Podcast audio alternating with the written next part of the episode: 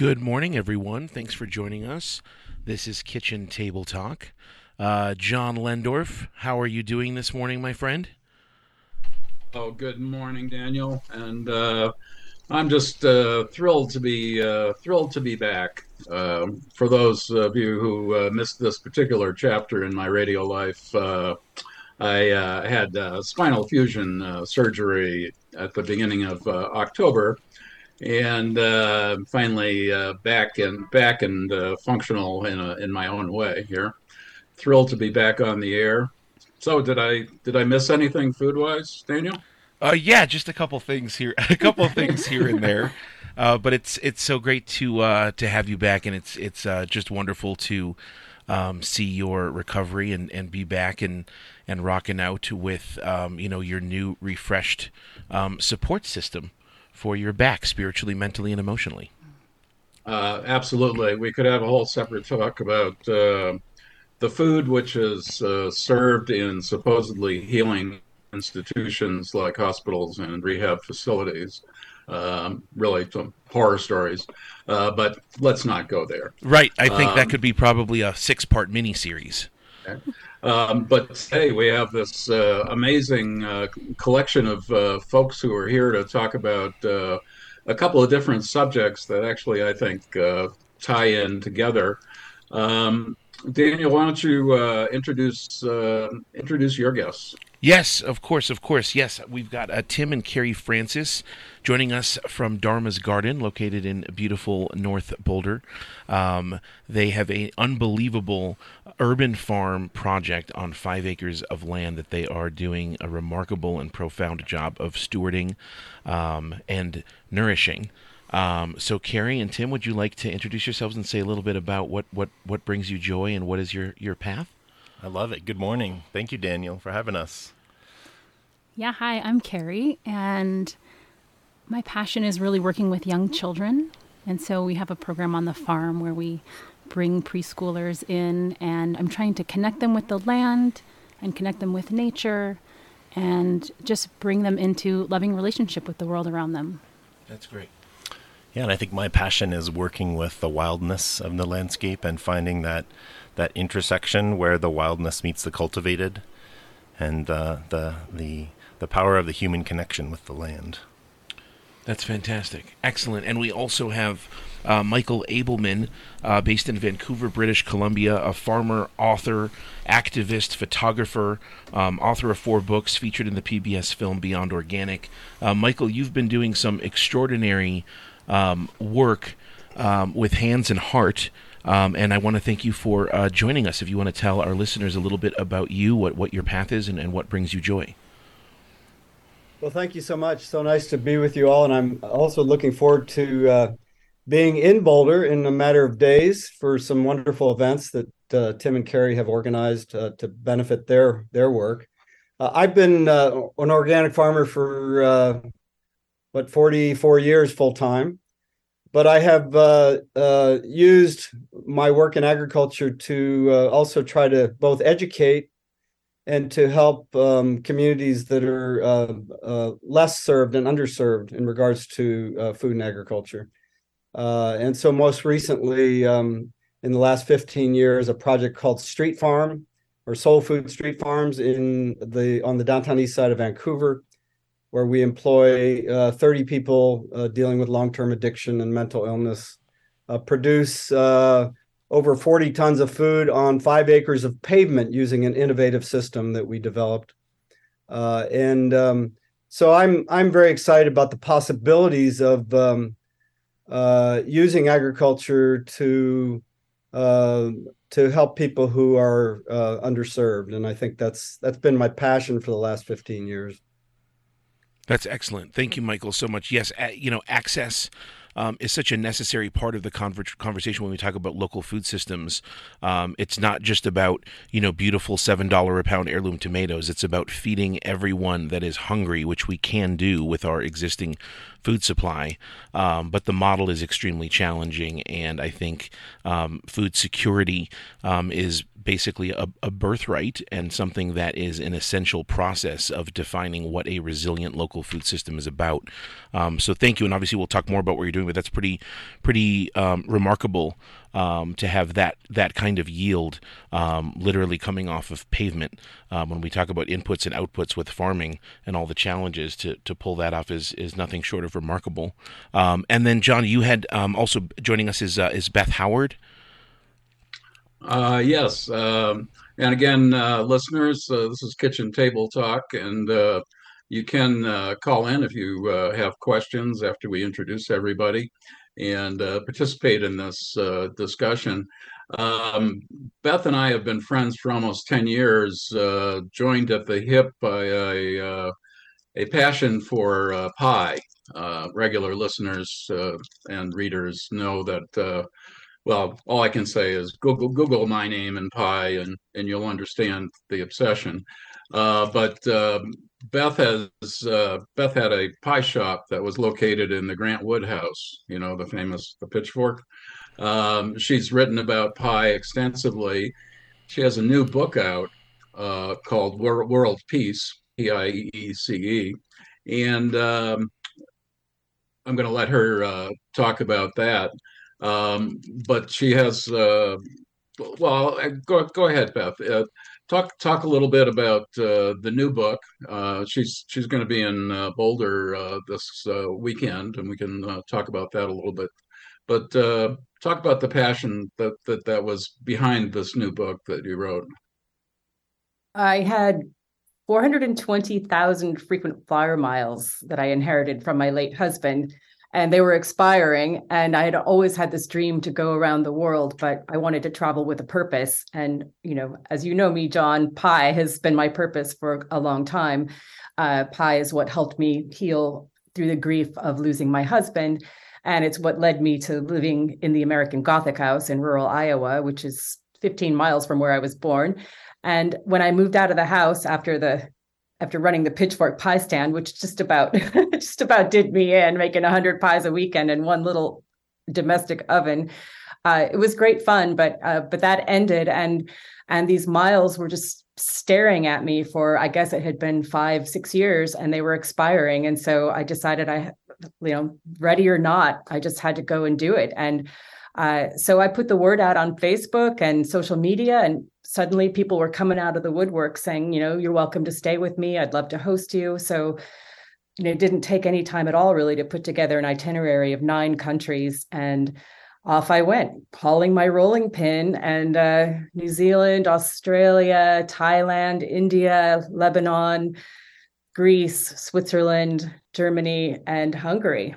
And yeah, that's and and uh, that's remarkable. What what what connects all of them?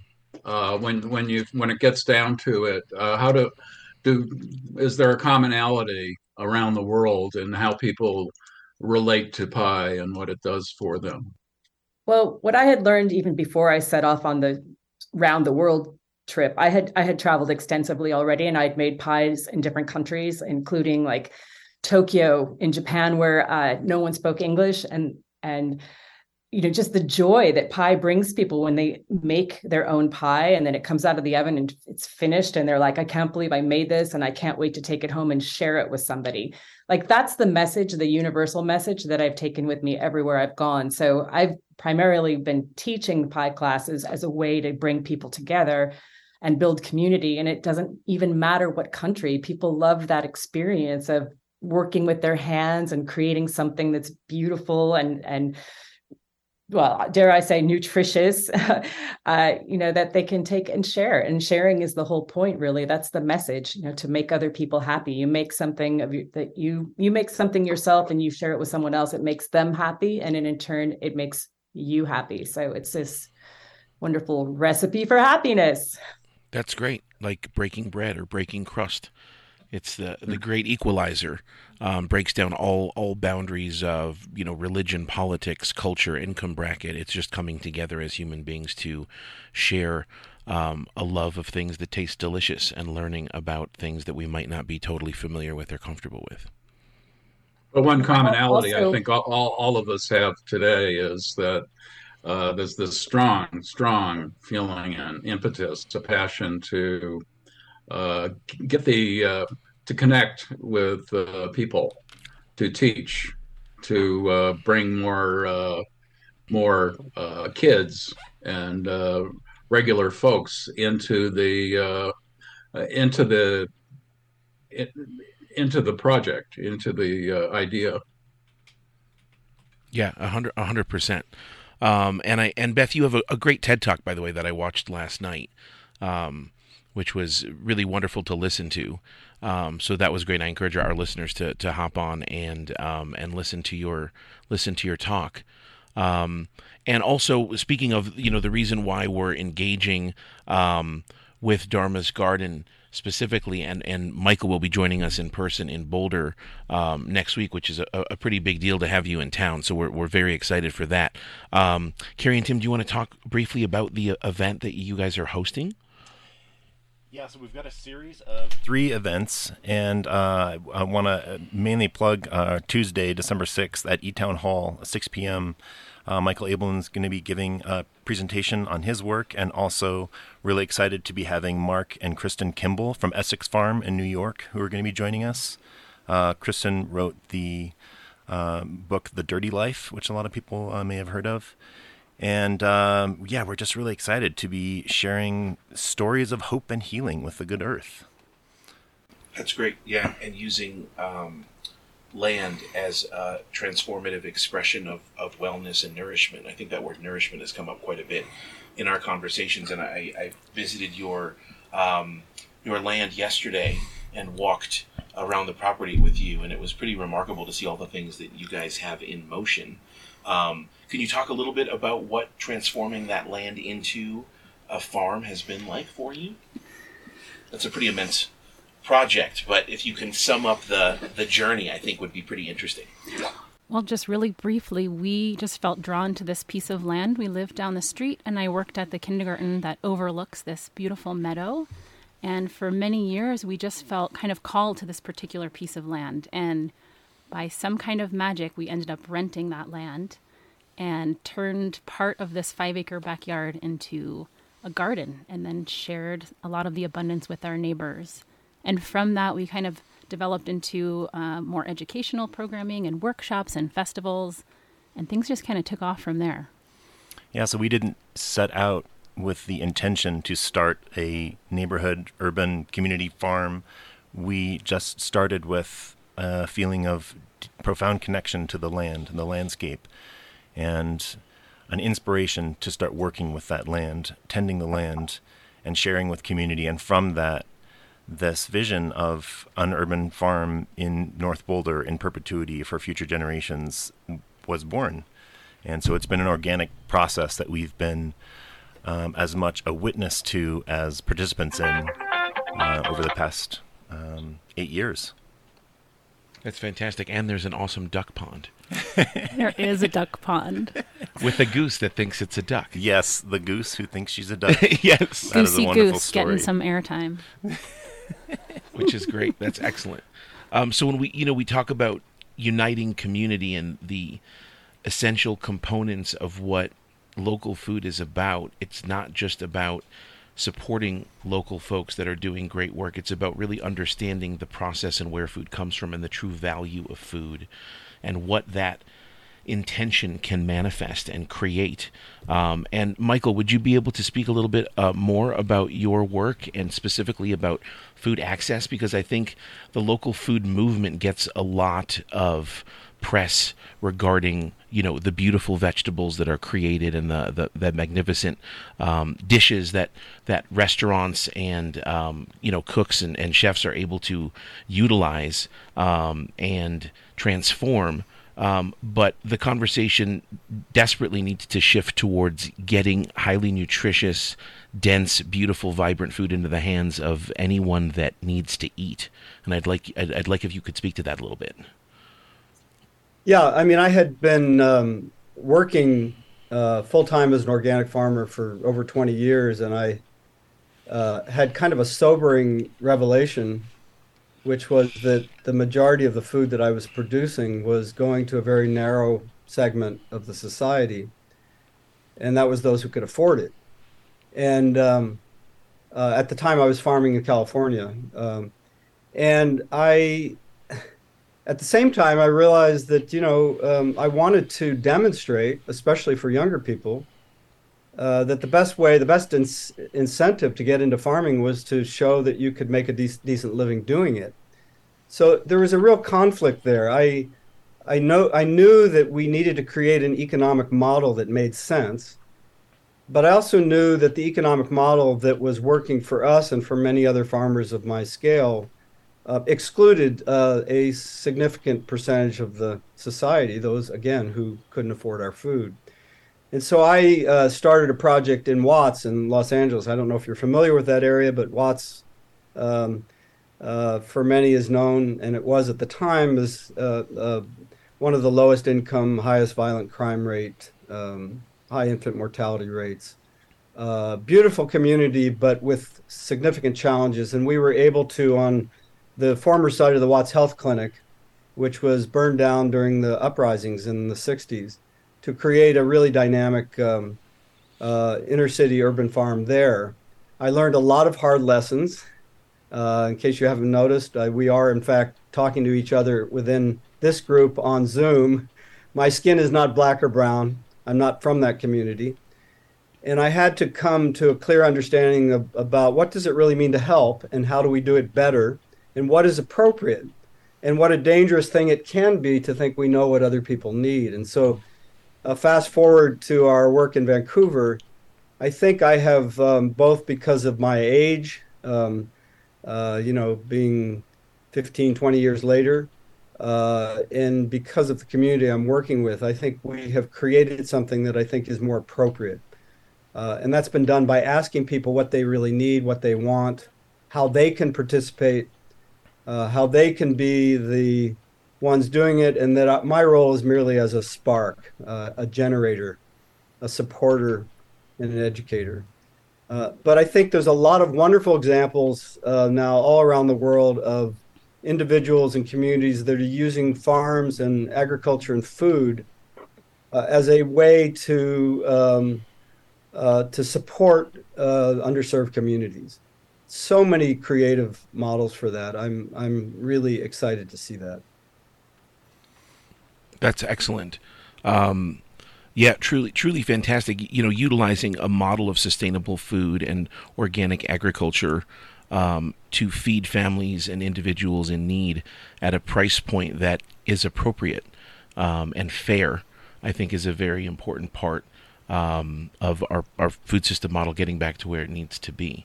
Um, and I, I, agree, access to um, wonderful, nourishing ingredients is not based on your value of your net worth, but it's it's based on being a human being and needing to be nourished properly.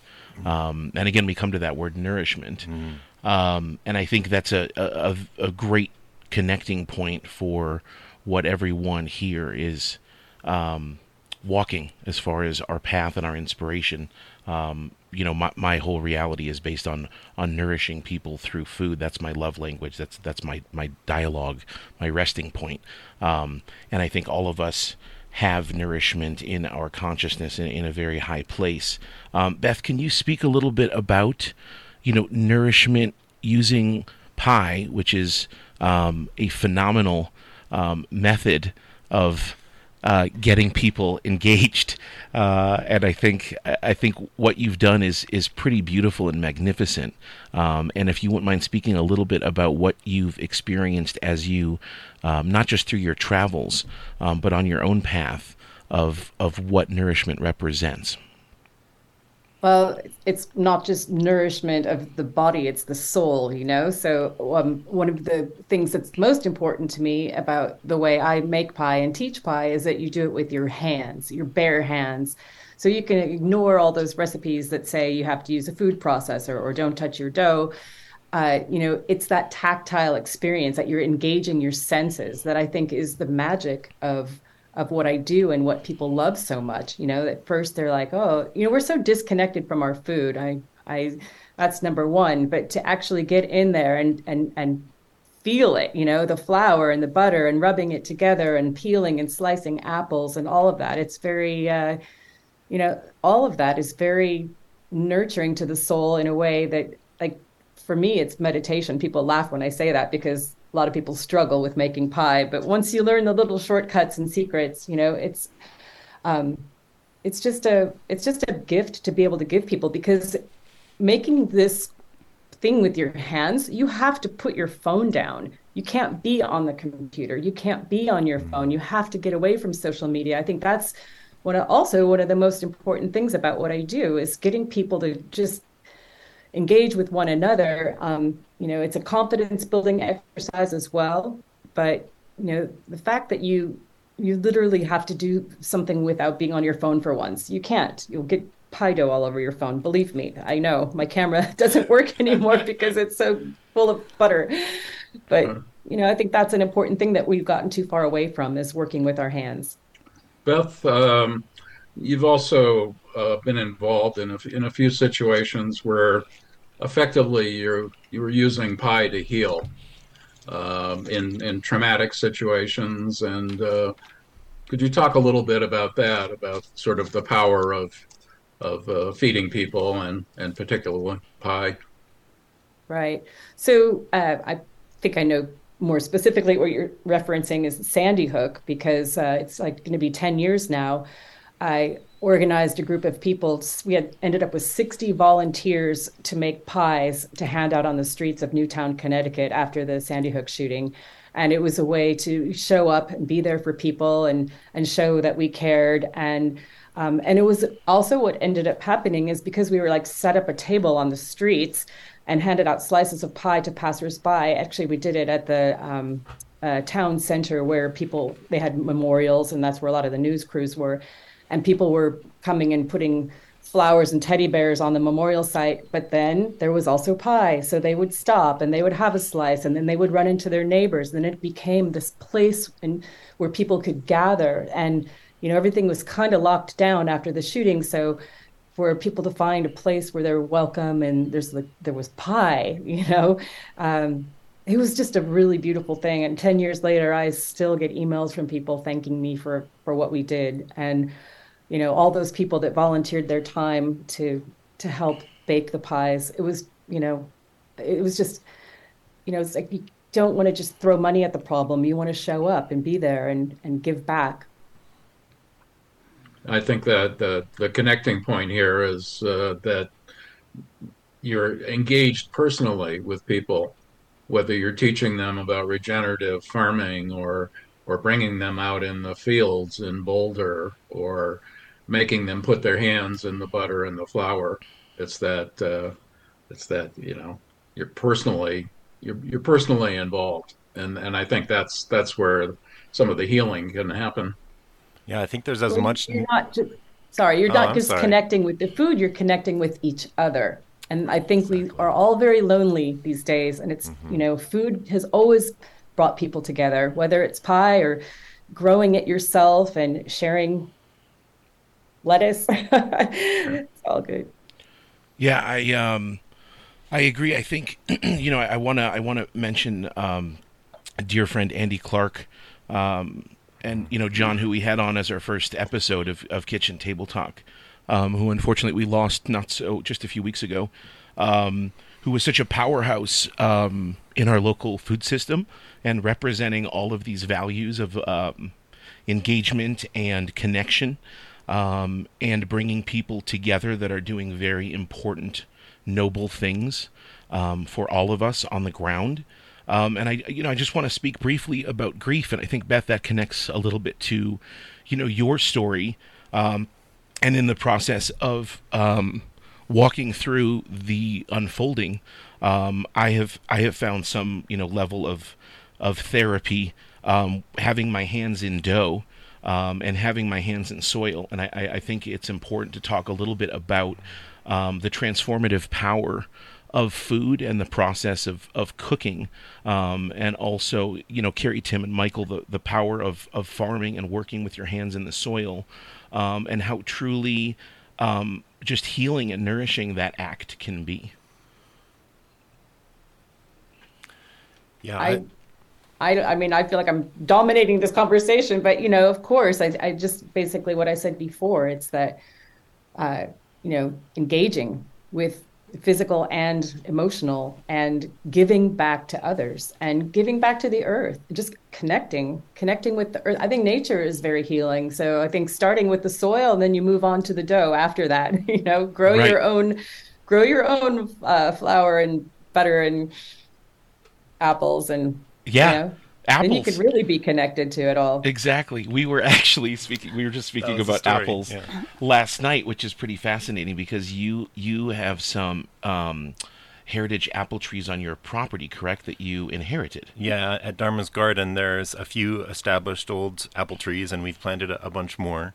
And those trees are part of the the Boulder Apple Tree um, project, uh, which is, I think, a joint project between the city or county of Boulder and University of Colorado, and going around and cataloging all of these old apple varieties that are scattered all across um, the Front Range here. That uh, was once one of the major apple growing regions in the nation, and a lot of these apple varieties are may, they may be the only tree left of that variety, and so there's a, there's a neat initiative to go and, and kind of catalog those. That's amazing, and I bet many of those would make incredible apple pie. They really do. Okay. They really do. I'll be yeah. right over. When right? I get to, I'm getting to Boulder on Friday. I'll definitely come and uh, come That's and find great. you. That's fantastic.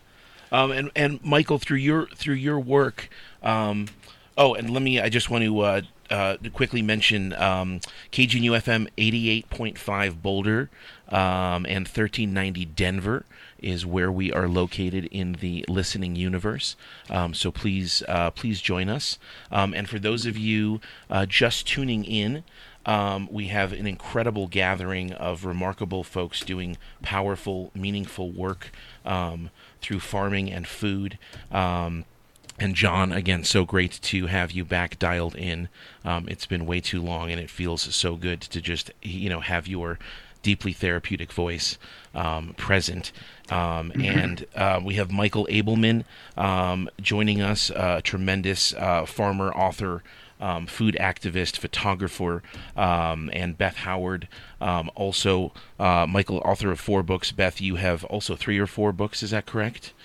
I just came out with my fourth book. Oh, congratulations! That's amazing. Um, and then Miss American Pie. I love that. Uh, that's a, a great, a great book title, I must say, which is fantastic. And then um, Tim and Carrie Francis joining us from Dharma's Garden, um, a phenomenal. Um, I think uh, not so small. It's five acres, but when you're standing there, it's epic and profound um, urban farming project in um, in North Boulder. Um, Michael, can you can you speak a little bit about you know the transformative power of, of farming and, and, and things that you have witnessed um, to see what you know hands in soil actually can do?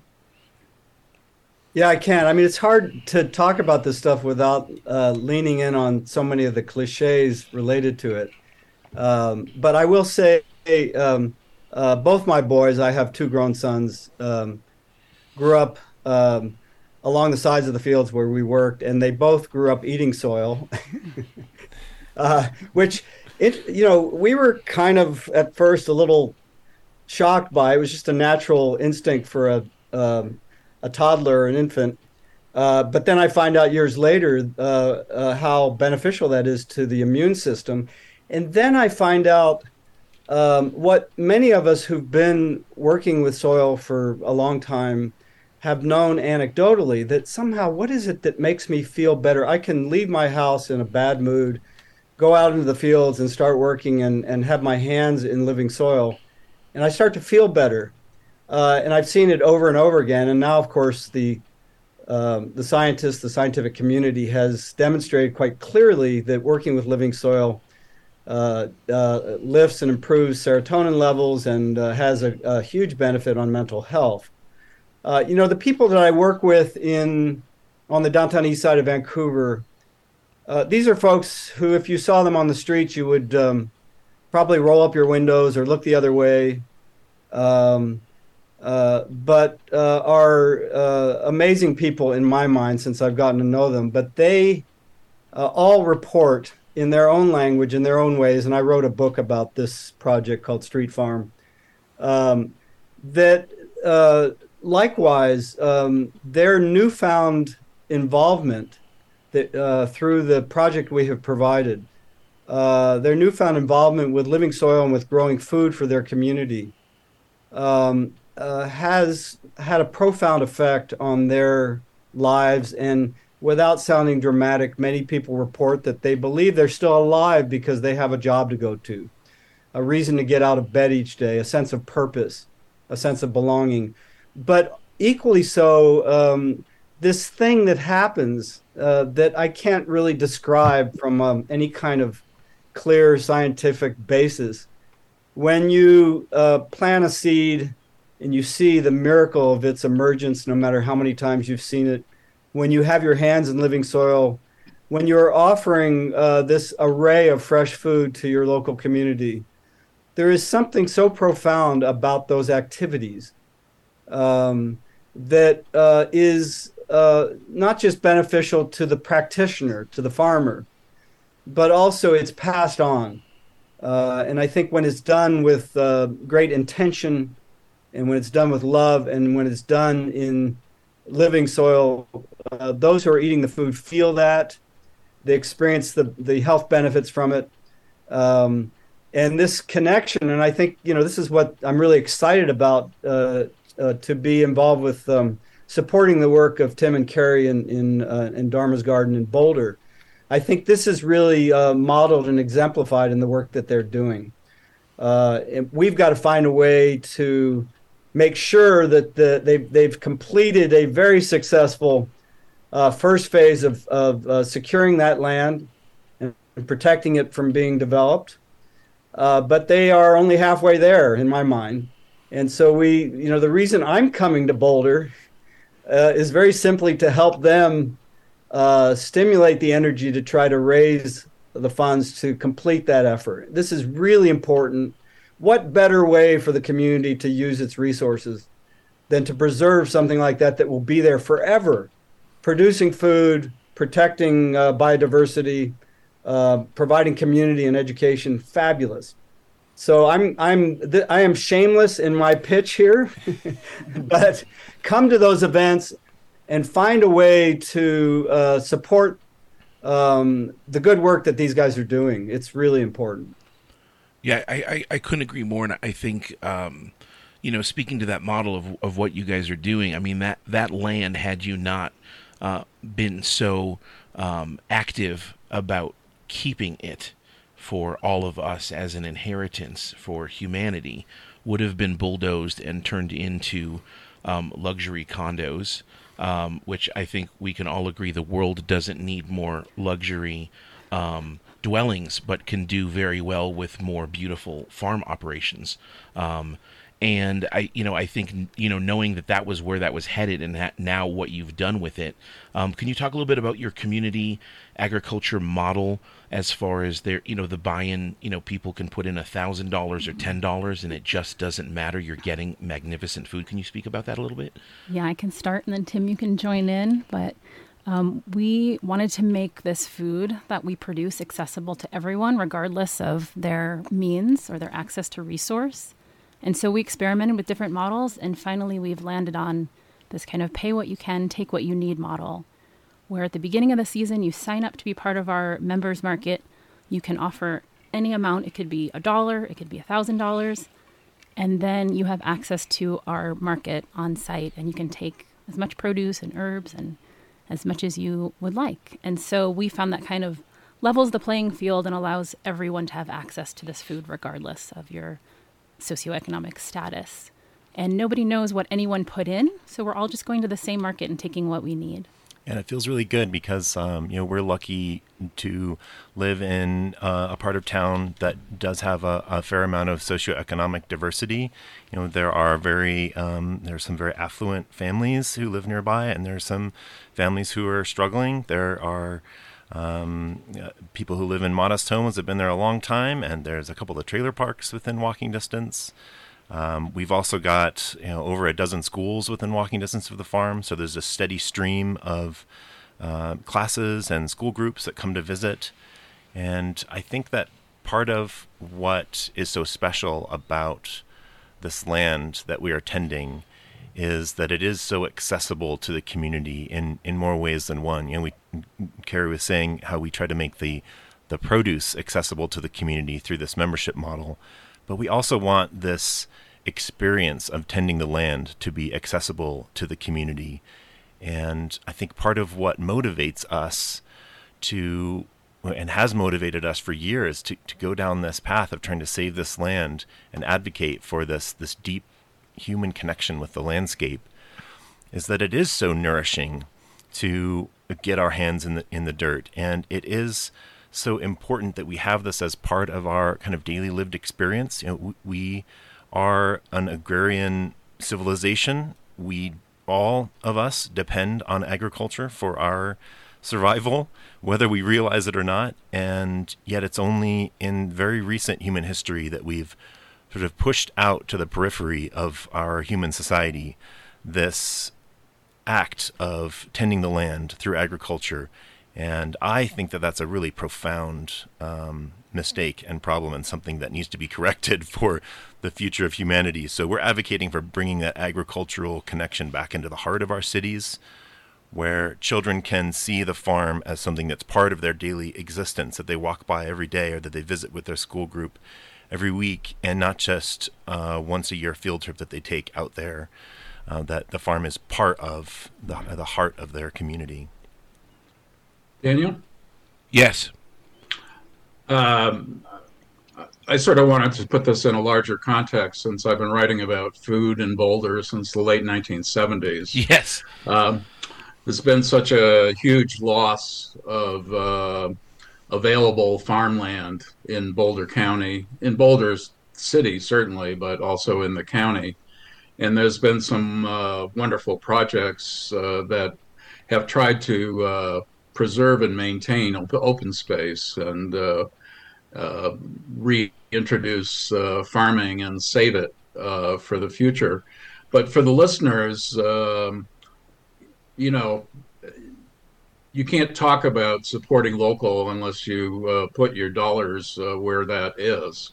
Um, there are uh, there are local farmers who uh, are uh, have farm stands. There are local uh, farm producers, artisan food makers, and um, I would just encourage you in this holiday season to put your bucks where your local regenerative you know thoughts are uh, and uh, support the farmers and and support the uh, the sources. If you're get, if you buy eggs, and really, who doesn't get eggs from a farmer?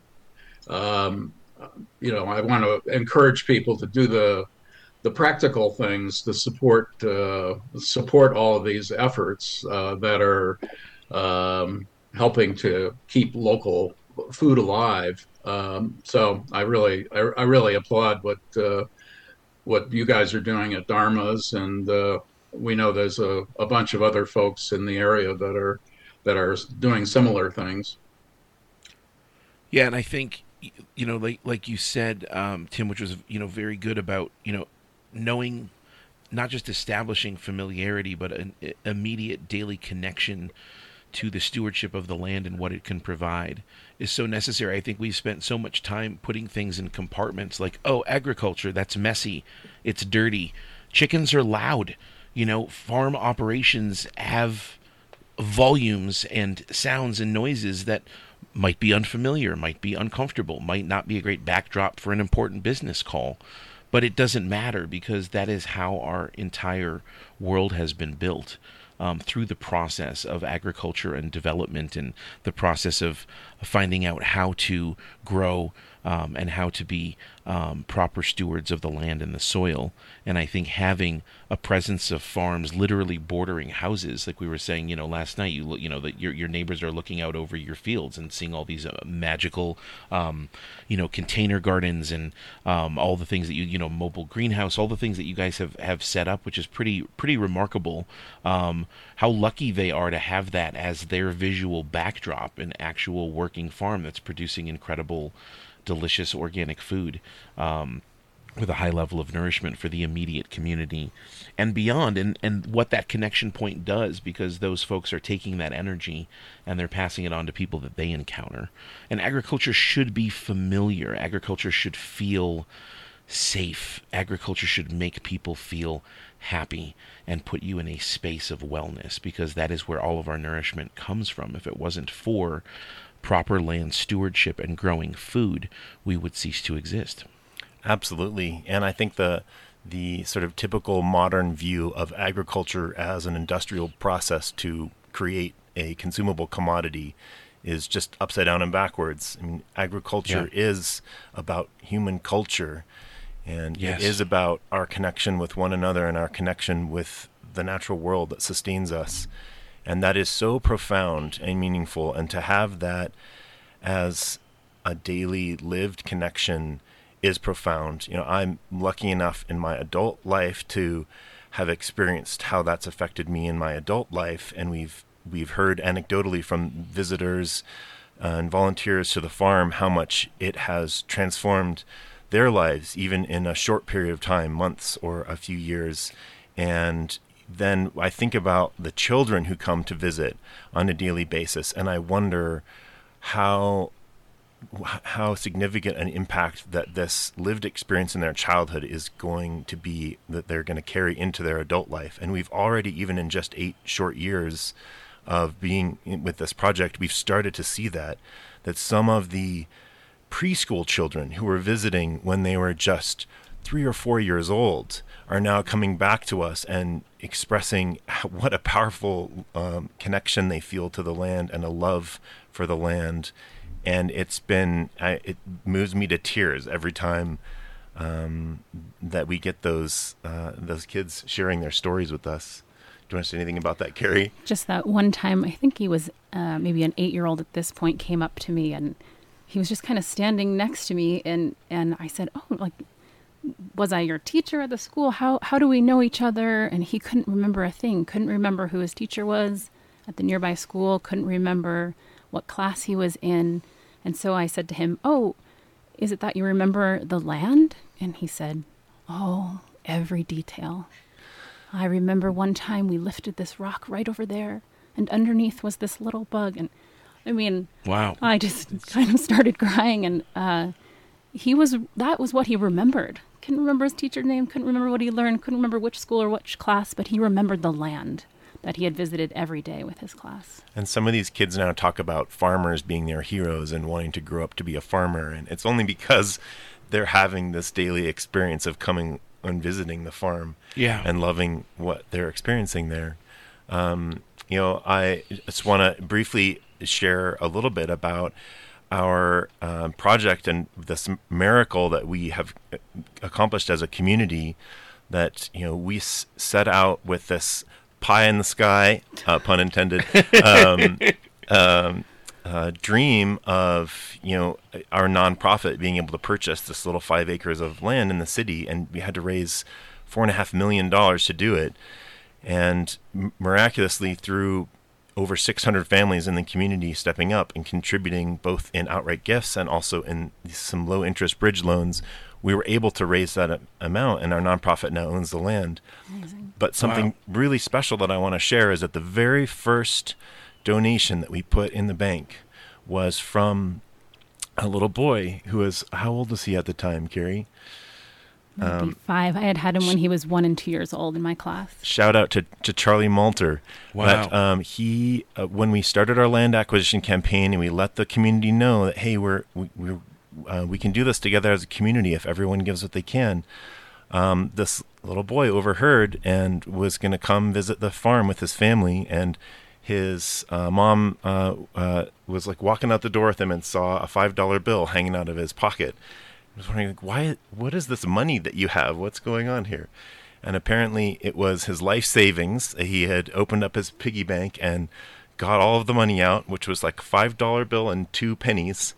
And he decided he was going to give it all to us, to the farm, so that he could save the Ah. land. Wow. So when it came to the day that we had raised the full amount as a community and we were going to the to the bank to put in our, our first deposit, uh, Ch- little Charlie Malter was the one who put in the opening the opening deposit, five dollars and two cents. Oh my And, gosh, um, that's amazing. great. That's, fantastic. Oh, that's so beautiful. It's true because you know when kids connect with the magic of land, you know, f- farmers are heroes.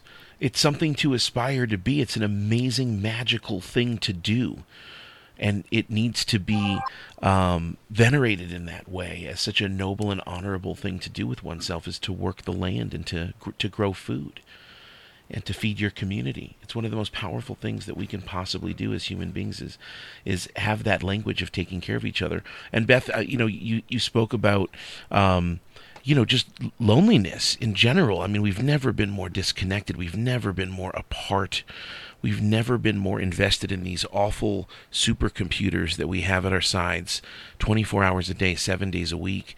And you know, what unites us so easily and quickly is just spending time together over food and over farm. I mean, over land. It's just you you show up at a farm. There's never a lack of anything to do.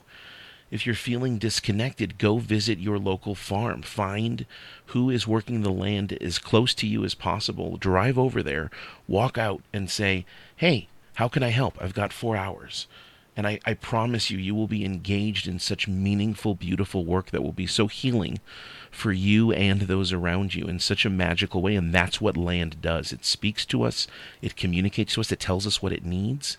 And we need to be able to listen and, and continue that conversation um, with a high level of intention. Amen.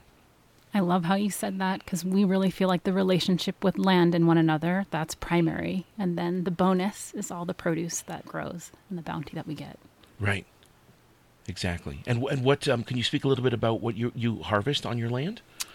Oh boy, we grow a little bit of everything, uh, both food and flowers, and also do um, some cover cropping and, and herbs and um, and uh, other things. But I think uh, we've sort of scaled back. In the first few years, we had oh, I think almost 200 different varieties of things and lots Oh, of wow. lots of really kind of obscure uh, Like things that- precious, precious vegetables? yeah, things that I, I was really uh, um, excited to grow unique things, and then ended up that no one but me really wanted to eat them. so, um, so we're kind of focusing on the staples now, but uh, you know, we grow everything from uh, beans and kale to tomatoes and potatoes and squash and.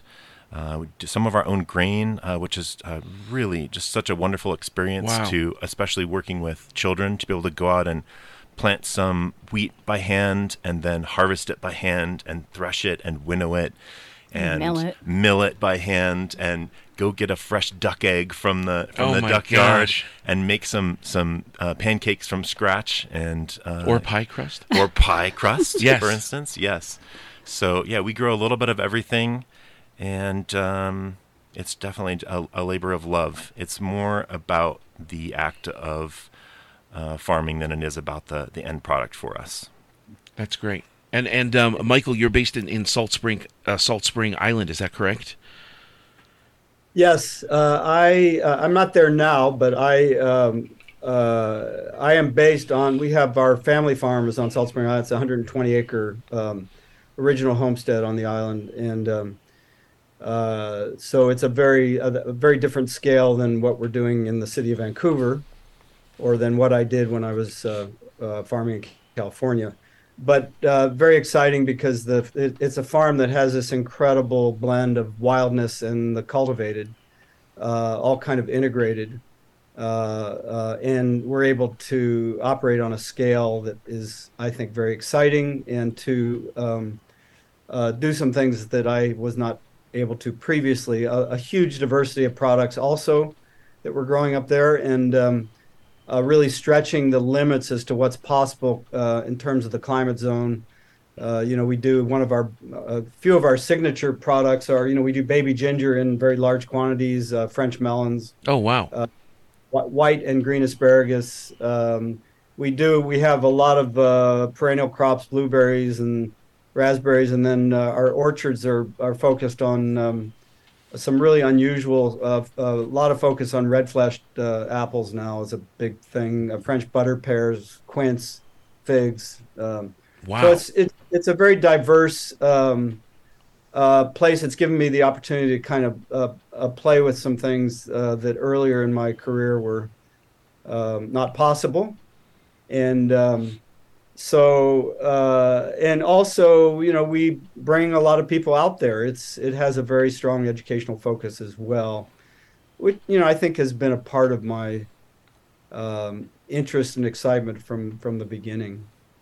And Michael, can you share the name of your farm out there in Salt Spring and how people would find out more information about that farm? Yeah, it's called Fox Foxglove Farm, and our educational arm is called the Center for Arts, Ecology, and Agriculture. Uh, and Foxglove Farm is, as I said, on Salt Spring Island in British Columbia.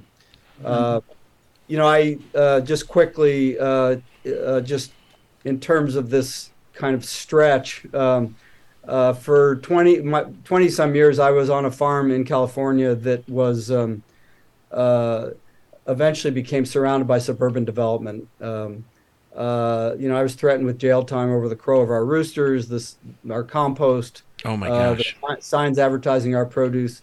Big national news. Uh, uh, there was a film made that um, called Beyond Organic that um, Meryl Streep narrated. That was the story of how we saved that land, and it's. Uh, I'm I'm really enjoying seeing the the progress that um, Tim and Carrie have made because uh, this was uh, 30 years ago. We had to raise what is in today's dollars about eight million dollars to secure that land. It was Wow. zoned for 52 condominiums. I was given one year to come up with the money, and we did it and uh, formed a nonprofit to own it.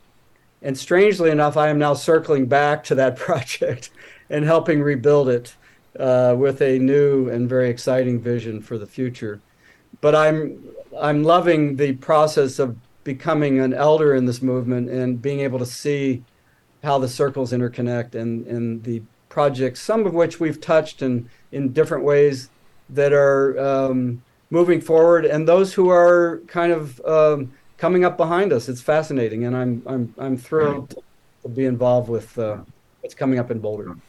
Hey, Michael, um, what's the easiest way for listeners and readers uh, to find out more information about your your books and uh, and what you're up to?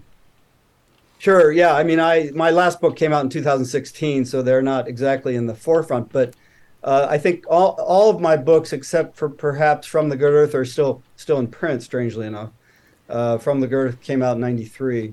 Uh, we have a couple different websites. There's um, uh, foxglovefarmbc.com, www.foxglovefarm, F-O-X-G-L-O-V-E-B, as in British Columbia C.com uh, michaelableman.com, and then Sole Food Street Farms is spelled S O L E Street Farms.com. And so the websites are probably a great way to uh, to find out about us. And let me just put in a plug that uh, you know Michael's coming here to Boulder at E Town Hall next Tuesday, December sixth at six p.m. If you want to find out more, um, hear about his story in more detail, he'll be presenting there that evening. You can go to our website, Dharma's Gardens website, which is savethisfarm.org for more info on that. And I just wanted to say that uh, the first two listeners who email us, uh, or first listener who emails us um, at team, T E A M, at savethisfarm.org, uh, we'll get uh, two tickets, two free tickets to the event for you. Oh, that's great. Excellent. And uh, um, Beth, you're coming to you're coming back to Boulder. I'm coming yeah, back to tell us tell us about And, uh, that. But but first off, uh, what's what's the best way for people to find out about your books and uh, uh, what you're up to? Uh, my website is theworldneedsmorepie.com. That And is You can find every. You guys are all laughing. Uh, you can find everything there. I've got my um, book tour schedule, um, all the information about all my four, all four of my books, um, including my new one, and uh, yeah, and I'm I'm pretty active on Facebook. The world needs more pie. Uh, that's about the only social media I, I can find the time to do these days. But And um, let's talk a, talk a little bit about what you're going to be uh, doing in Boulder. So I'm doing a couple of private events. Um, one of them is at uh, on Sunday, December 4th from 4 to 6. And if you want to email me, I can um, be happy to send you a personal invitation. And uh, I've got a on oh on Saturday, December 3, I'm going to be with you, John. We're going to Tip Top Pies and uh, just doing a sort of meet and greet, talk pie, eat pie, sign books. So I'm looking forward to that. That's the New Zealand savory pies, which I talk about in my book. Oh, so wow. that's a perfect Yum. fit. That's great. And uh, looking forward to uh, getting out to uh, Tip Top Pies, one o'clock on Saturday afternoon. That's Daniel, great. Uh, yeah, and Michael, up. I wanted to say, um, you know, I've I've had the pleasure to procure Salt Spring mussels um, in limited quantities over the years, um, and uh, we actually opened uh, River and Woods with those on the menu. Um, and the Salt Spring Island mussels are, are some of the best I've ever encountered. So I just want to shout out that that region of the world um, is pretty remarkable in that regard. Uh, so we've got about a, a minute left. We're we're wrapping up the show. I want to thank everyone for uh, joining us today for a beautiful and engaging conversation. Um, if uh, we just want to go around real quick and just uh, leave everyone with uh, maybe a one word thought that ties everything up. Tim? Minus three. Love the land. Excellent. And Carrie? Nourishment through connection. Excellent. And Michael? Well, I'm going to again be shameless and say support Dharma Gardens. That's great. All That's three whole words. reason I'm turning my ups, my life upside down to come out there. So That's fantastic. And Beth? Make a pie and share it with somebody who might need some cheering up or some extra support right now. Hmm. Amen. Amen. Yeah, that's great. Uh, John, any uh, parting thought? Yeah, the best thing you can do if you know how to make pie is teach somebody else how to make pie, and hopefully they'll teach somebody else. That's great. Excellent. Well, thank you everyone for joining us. Um, please be kind. Please check in with those around you to make sure that they're feeling okay, that they're happy, and that they have a, a positive support network to do good and beautiful things. Uh, thanks, everyone. Have a wonderful day. Thanks for joining us on Kitchen Table Talk. Thank you.